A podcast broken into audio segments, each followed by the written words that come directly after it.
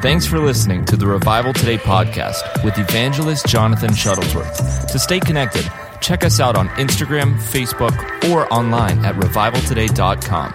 Now, here's evangelist Jonathan. I want you, if you have your Bible, because that's the theme for the month godliness is profitable unto all things. Turn with me to 1 Timothy chapter 4. Great segment, by the way. Thanks. Goes quick. Does go quick. The whole, the whole 90 minutes goes quick. 1 Timothy 4 8. It really does. For bodily exercise profiteth little, but godliness is profitable unto all things, having promise of the life that now is and of the life which is to come. So notice that. Second part of the verse. But godliness is profitable unto all things, having promise of the life that now is and of that which is to come. So that was the opposite of what I heard at about every uh, Pentecostal youth camp growing up. That, well, you live for the Lord and you're going to give up a lot of things now. You might not be popular. You won't have any money. But one day it'll be worth it when you get to heaven. They always wrote off the blessings of God. Mirari, Mr. Rogers is back because I have a sweater on. What a racist thing to say. Any white guy with a sweater, you make some kind of remark like that. I wish Trump would build the wall just around you. Anyway, uh, as I was saying before I was rudely interrupted by Sandy Garcia's half-wit sister, um, God, God, godliness is profitable unto all things, having promise of the life that now is and of the life which is to come. So that verse shows you right there that you living for God doesn't just carry benefits in heaven. Paul said it carries, it's profitable unto all things, having promise of the life that now is and of the life that is to come. And I wanted to read what Dake had to say about the, the verses I'm going to open up with. So let, let me check it real quick. Threefold profit of godliness profits in all things, profits in this life, and profits in the life that is to come. The life to come is eternal life, which one receives as an unforfeitable possession at the end of this life of sowing to the Spirit. Eternal life is received now on condition. So that's what he had to say there. Godliness is profitable unto all things, holding promise in the life that is now and the life that is to come. And so, yeah, I wore a thicker sweater today because I wore that thin one yesterday, and I was looking at the replay. I have the shoulders of Adam Schiff, Who's the uh, Adam Schiff? representative from California that hates Trump. That looks like he ran out of testosterone like 35 years ago. Uh, so now I'm gonna have to look I it up. stuff to, bo- bo- yeah, look, you can look it up.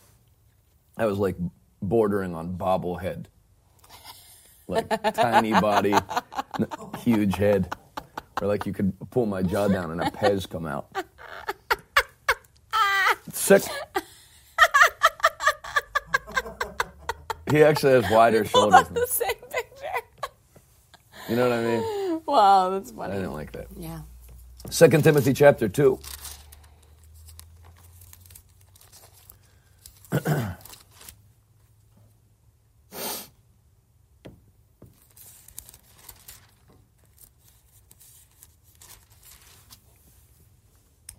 Second Timothy two nineteen. This is what my dad highlighted in, in every Bible or would write it in the in the in the cover page uh, that he ever got me. Second Timothy two nineteen.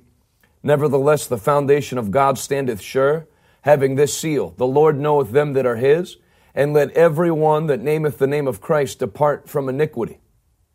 But in a great house there are not only vessels of gold and silver, but also of wood and of earth, and some to honor and some to dishonor. If a man therefore purge himself from these, he will be a vessel unto honor, sanctified and meet for the master's use, and prepared for every good work. Next verse, 2 Timothy 2:22. Flee also youthful lusts, but follow righteousness, faith, charity, peace, and them that call on the Lord with a pure heart. Let me read it to you out of the New Living Translation. It draws it out even clear. 2 Timothy chapter 2, verse 19. But God's truth stands firm like a foundation stone with this inscription. In other words, this is the foundation of a profitable life. The Lord knows those who are His, and all who belong to the Lord must turn away from evil. But God's, uh, in a wealthy home, some utensils are made of gold and silver, and some are made of wood and clay. The expensive utensils are used for special occasions, and the cheap ones are for everyday use. If you keep yourself pure, you should say that watching where you're at. If I keep myself pure, then the Bible tells you what will happen. You will be a special utensil for honorable use. Your life will be clean, and you will be ready for the master to use for every good work. Run from everything that stimulates youthful lusts. Instead, pursue righteous living, faithfulness, love, and peace, and enjoy the companionship of those who call on the Lord with pure hearts. I'll, I'll read the verse after that. Again, I say, don't get involved in foolish, ignorant arguments that only start fights. A servant of the Lord must not quarrel, but must be kind to everyone, be able to teach and be patient with difficult people. So the Bible tells you that as a Christian, you're not supposed to get into doctrinal arguments with people and be on Facebook arguing, you know, pro vaccine, anti vaccine, flat earth, round, round earth, whatever. You're supposed to be doing things that affect eternity and be a peaceful person. So the Bible says the foundation for a profitable life is that you, you, you put away all evil that that's the foundation stone. The Lord knows those that are His, and all who belong to the Lord must put away wickedness. Let me see what notes Mr. Dake put on this. I'd be interested.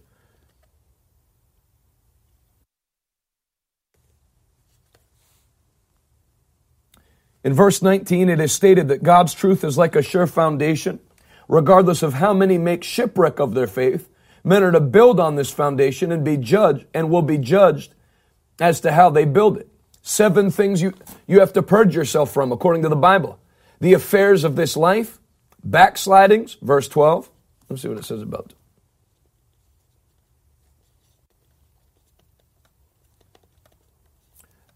Unbelief, false doctrines that destroy faith, profane and vain babblings that lead to ungodliness, false teachers that overthrow faith, and all iniquity and dishonor. Then he has the four blessings of purging yourself.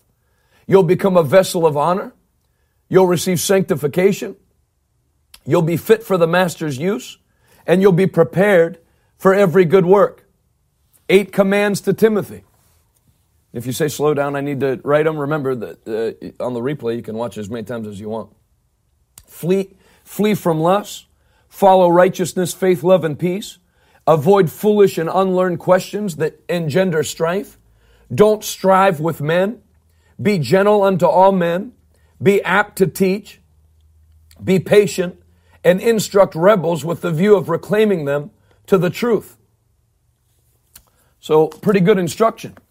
Godliness is profitable unto all things. I want you to write this in the comments, and then I'd like you to write it wherever uh, you're watching, wherever you're taking notes. Godliness engenders greatness.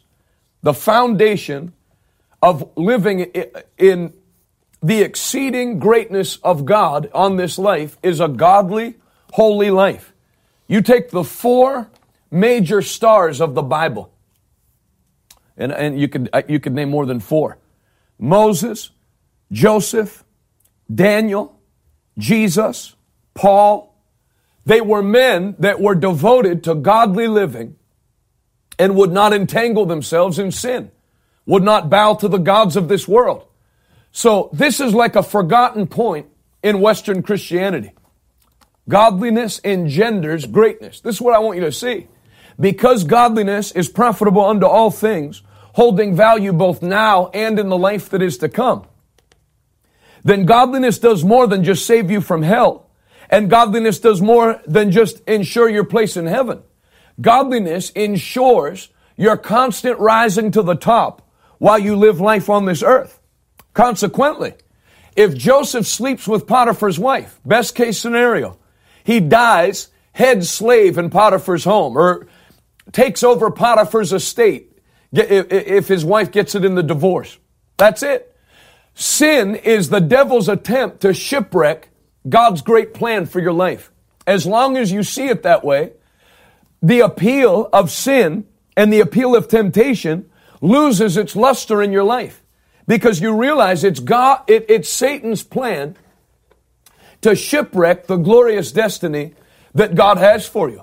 And that's why I'm taking a month on it. You know, we've already mapped out all 12 things, the uh, 12 pillars of the faith that we're going to teach on. I actually narrowed it down to 11. Uh, we're going to do healing twice and just cover it every month. That way I'm not jumping on every kind of new doctrine or controversy, talking about the Momo challenge that doesn't exist and have to apologize the next day. We're going to stay with the doctrines of the Bible and build this strong into your spirit. Again, remember, godliness engenders greatness. Shadrach, Meshach, and Abednego's decision to not bow to the, to the idol of the culture they were in and to maintain their integrity before God not only saved them from the fiery furnace, it granted them promotion to the highest level in that kingdom. Daniel's refusal to compromise his relationship with God, even in the face of intense pressure, not only saved him from the lion's den, he was promoted as high as you could go in a nation that hated his race. Godliness engenders greatness. Every time the devil tries to get you to compromise your relationship with God, there's Casper, Wyoming. I wonder if that's the same lady that called in. I've still been thinking about just, just making a trip up there to do a meeting for you and your family and everybody else that wants to come. If it's you, great to have you on. If it's not you, great to have you on. So when you make a choice to not compromise your relationship with God, you are choosing to stay on a path that the Bible says in Proverbs 4:18, the path of the upright, not the path of the church attender, the path of the upright in character, the path of the man that lives according to the Bible shines brighter and brighter until that perfect day. So if you don't leave that path, God never leaves you. And when God never leaves your life, you're shining and you're breaking forth is guaranteed. Before I move past that scripture, notice the Bible says in God's house, this is in the New Testament, everybody's not equal. There's actually four levels that some are gold, some are silver, some are wood, and some are clay or earth. So you can see that, that your godly living is what determines what drawer God puts you in in His house. Whether you're the plastic silverware drawer, fit, fit for every, uh, fit for common occasions, or whether you're a gold utensil that's broken out when the president comes to town. That's not determined by God. That's determined by you choosing to live in purity. Love you too, Kenya. Tuning in from Kenya. Love you. I'm, nice to feel love from East Africa, from the greatest coffee plantations in the world. Glad you're watching, Iso. So you choose that. You know, the difference between being the, wor- the worship leader or backup worship leader at a church of 23 people, or when you take the stage, 20,000 people coming. You know, that's why it's stupid to get jealous or upset over who has big platforms. You know, why does he, you know, I don't like how he does that. You can't control that. God is the one that raises up and God is the one who casts another down and that's done by a person's choices. It's not done randomly. And so godliness is the foundation for greatness. You can write that as well. Godliness is the foundation for greatness. Turn to Matthew chapter 16 and I'll start right around verse 23.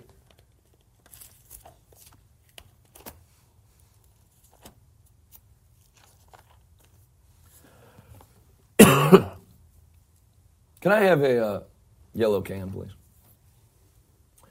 Matthew 16, 23. If I believed in servant leadership, I would get it myself.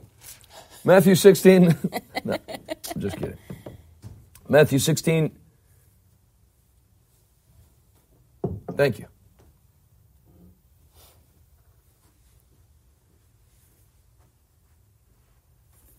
Oh, it's 15. I was going to say. I'll start at verse 22. Then Peter took Jesus and began to rebuke him, saying, Be it far from thee, Lord, this shall not be unto thee. What were they talking about?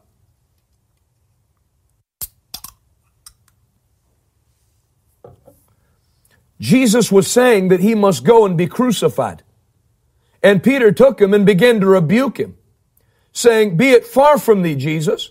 This shall not be unto thee. Don't, you're not going to be crucified. But Jesus turned and said unto Peter, Get thee behind me, Satan. Thou art an offense unto me. For thou savorest not the things that be of God, but that be of men.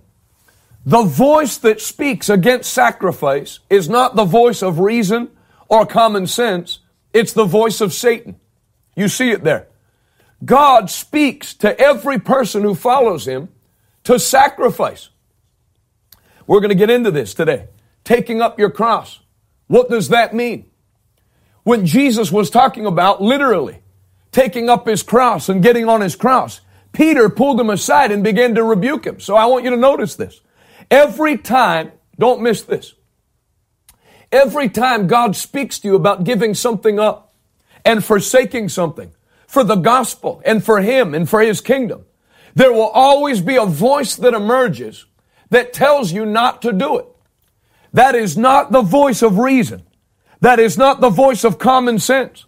You tell your parents you feel called to the ministry. What are you going to do? There's not going to be any money. You should go to, to school for it. That's not reason. That's not common sense. Jesus didn't say, Peter, you're wrong. Jesus said, Peter, get behind me, Satan. Called him Satan. The same guy who was telling two paragraphs before, I'm going to give you the keys to the kingdom. Get behind me, Satan, for the th- you value the things that are of men, not the things that are of God. Anytime a voice emerges in your life that speaks against the sacrifice that God tells you to make in your spirit, it's not the voice of man, it's not the voice of common sense, it's not the voice of reason, it's the voice of Satan. Verse 24. Then Jesus said unto his disciples, If any man will come after me, let him deny himself, take up his cross, and follow me. For whoever will save his life shall lose it, and whoever will lose his life for my sake shall find true life. And what is a man profited if he gains the whole world, but loses his own soul? Or what shall a man give in exchange for his soul? Let me see Dake's notes on this just out of curiosity.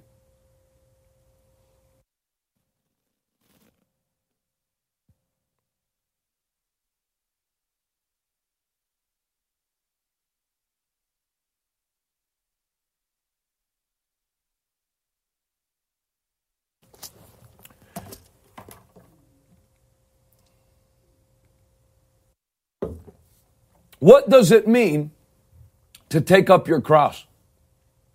If you come from a church that glorifies sickness and poverty, then they tell you that taking up your cross, you know, I was diagnosed with stage three cancer and God gave me this cross to bear. That's not it. I want to deal with you uh, today. I want to deal with the, the fivefold taking up of your cross that a Christian is called to do. What does it mean to take up your cross? The cross is crucifixion. It's sacrifice.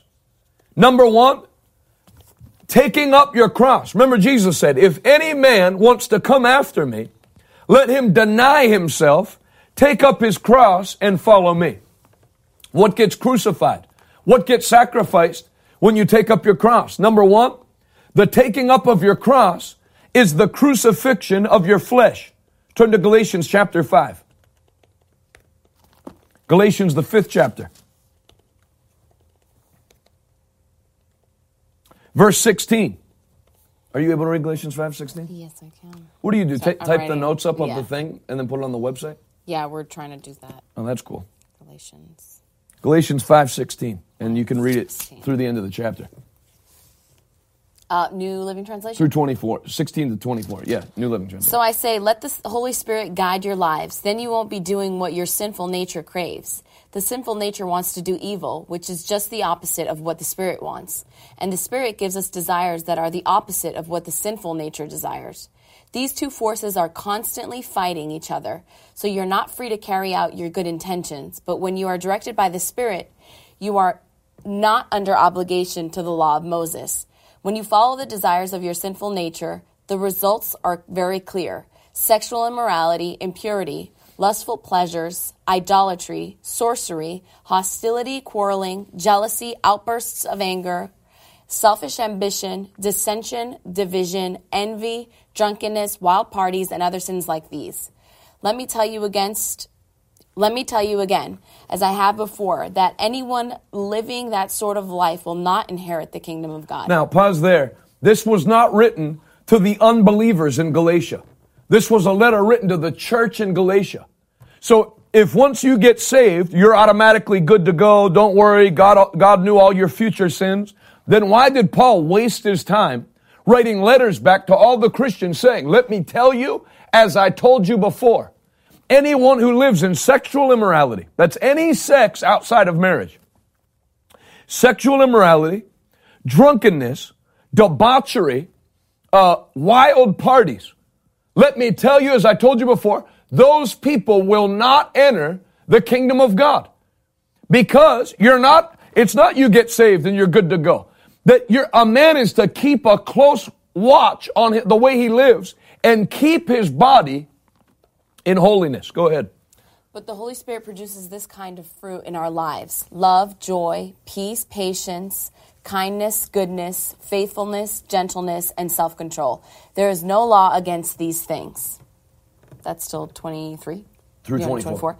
Those who belong to Christ Jesus have nailed the passions and desires of their sinful nature to his cross and crucified them there. Since we are living by the Spirit, let us follow the Spirit's leading in every part of our lives. Let us not become conceited or provoke one another or be jealous of one another. So Paul said that uh, 24th verse, those who belong to Christ Jesus have nailed the passions and desires of their sinful nature to the cross and crucified them there. So if there's no evidence of that, it's proof that, that it's, that person's not a Christian. The Bible says in First John, I mean, I'll read it, First John chapter 3. And I, I got, I got to hurry.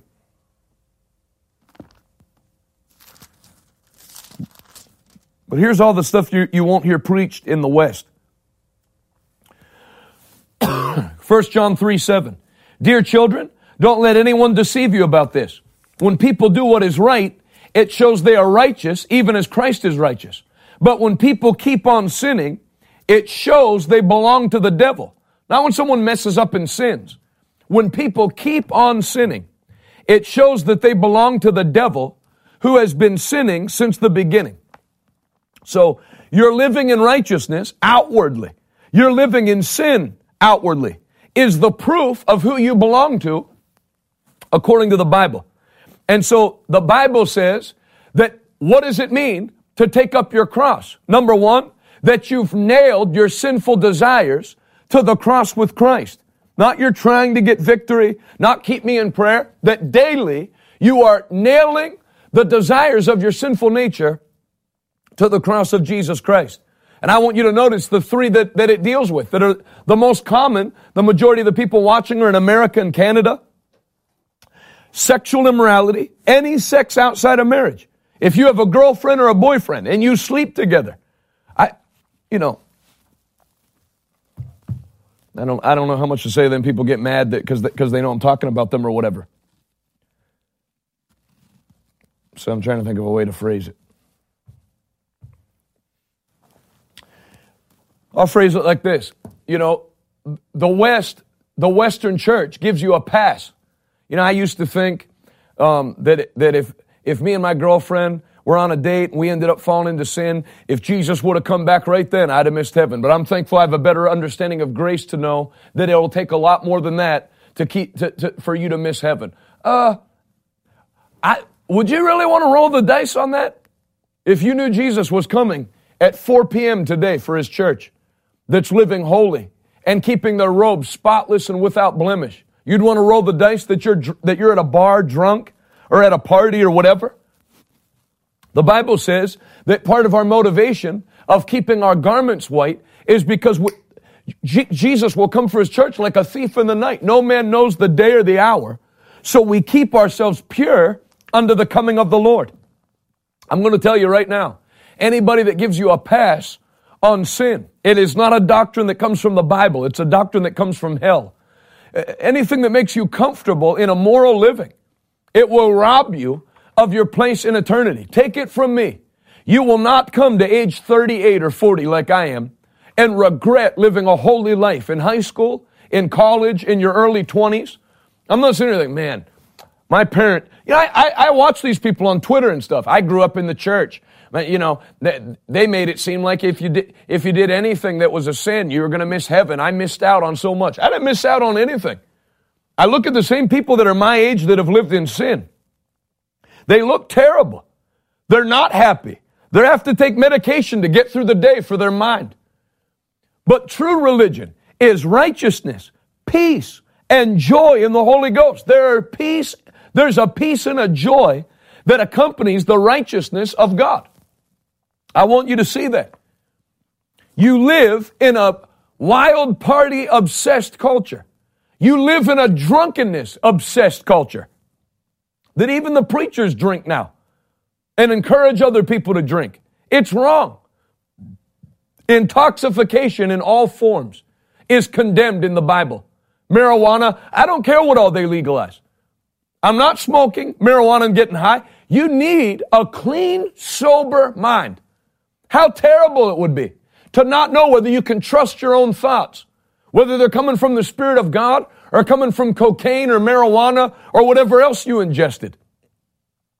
And you definitely live in America in a sex obsessed culture. It's how people identify. You know, without getting in to, to any kind of like what the Bible says about homosexuality or anything. Just think how dumb it is to identify as straight or homosexual or bisexual or lesbian. Your, your identification is based on something you do seven minutes every other week, 40 minutes a week if you're really out there, you know, screwing around. That's your, that's how you identify? That's like identifying by how, that you have lungs or, or whatever. It's stupid. Everything in America revolves around sex. Got 62 year old women getting breast implants and trying to look hot when they're supposed to be grandmothers. Because the whole culture, 70 year old guys making, getting tanned and facelifts and dressing with their shirts unbuttoned. You know, it's ridiculous. You're not supposed to look hot when you're 60. Or you're supposed to be wise. You're supposed to be a leader. And so you're going to have to recognize that you live in that culture. But that's not what, how the Bible tells us to live. To be obsessed with looking hot, whether we can get women or whether you can land men or not. It is a stupid, fruitless, problematic way to live life.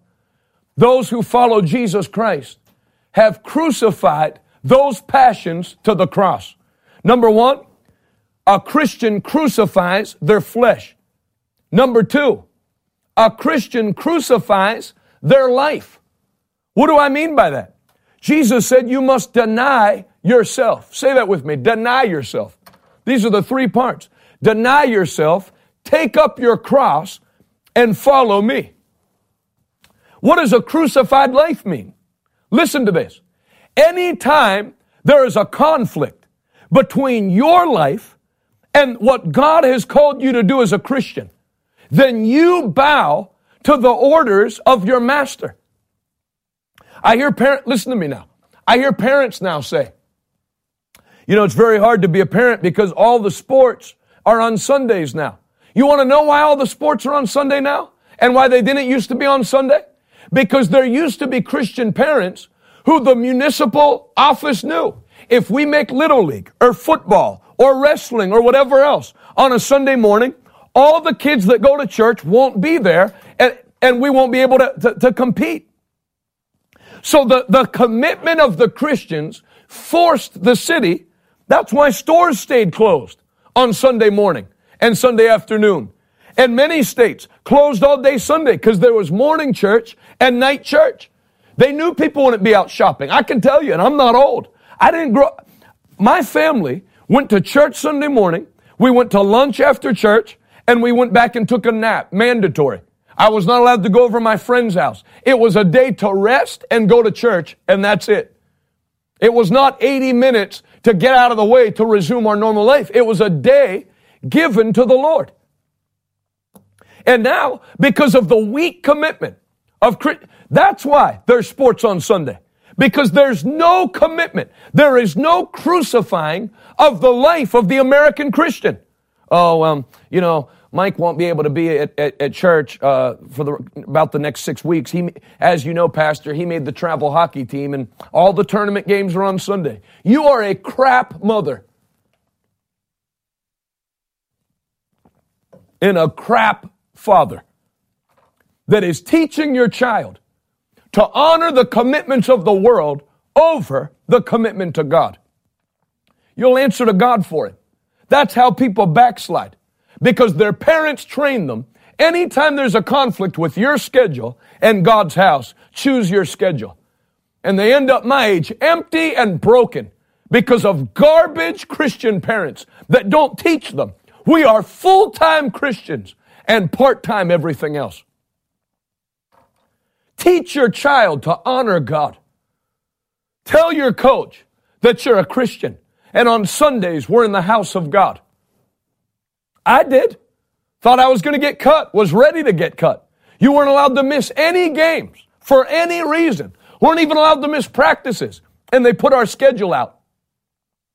And 12 of the 20 games, not are on Sunday, or on my youth night.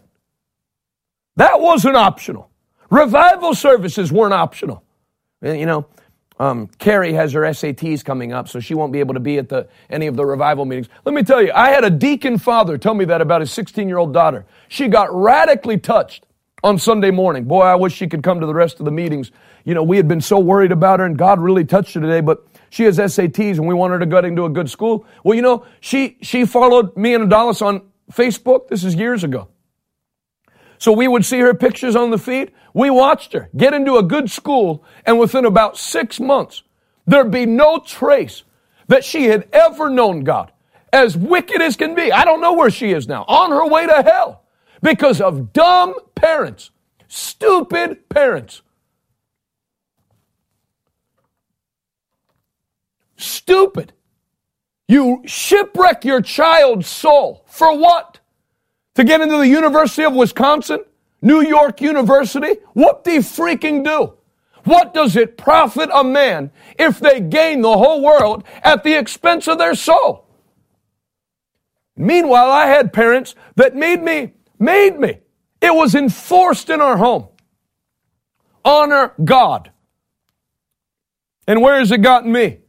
Sure, I may not have any money or, or, or fame or houses, but no, Took in $3 million last year. Take in more this year.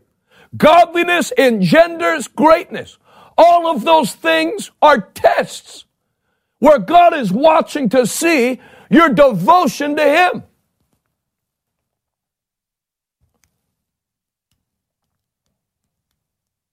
And when you pass the test, you move from earth drawer, clay drawer, wood drawer, silver drawer to gold drawer. Nobody pursues God at a loss. The harder you pursue God, the harder His blessings follow after you. I guess we'll just get through those, those two today. Let me read you one scripture to close this segment. Second Chronicles 15. And if you're a parent, you know, I'm sure there's parents watching that made those decisions because you didn't know. Nobody holds anybody accountable. Somebody tells their pastor, Pastor, I won't be able to be in church three Sundays a week. You know, I just got a new job and I have to work Sundays. American pastors don't say anything. Oh, oh yeah, no, I understand. Obviously, you have to pay the bills. So people don't know. I'm probably, I might be the first that ever told you what God expects. You read, did you know in the early part of the 1900s, there were Olympic athletes that missed their event because they were on Sunday morning?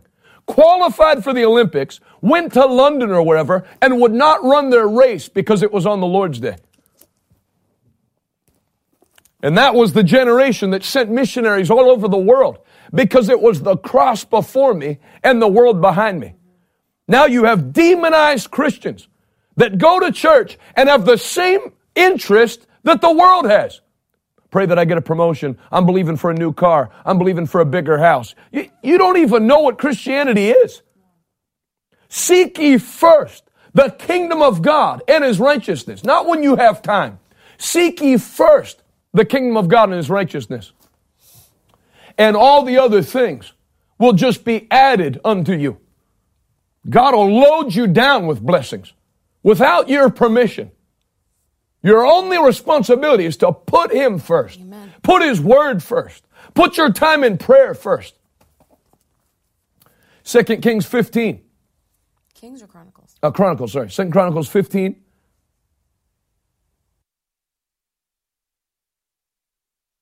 Verse 8. Will you read 8 through uh, 15? Mm-hmm.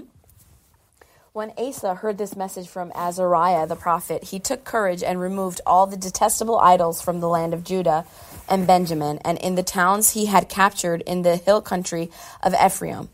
And he repaired the altar of the Lord, which stood in front of the entry room of the Lord's temple. Then Asa called together all the people of Judah and Benjamin, along with the people of Ephraim Manasseh and Simeon, who had settled among them. For many from Israel had removed or had moved to Judah during Asa's reign when they saw that the Lord his God was with him. The people gathered at Jerusalem in late spring during the fifteenth year of Asa's reign.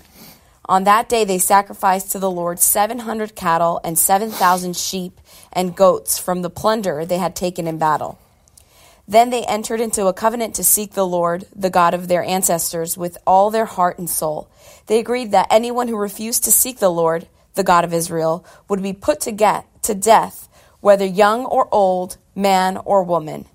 They shouted out their oath of loyalty to the Lord with trumpets blaring and rams' horns sounding.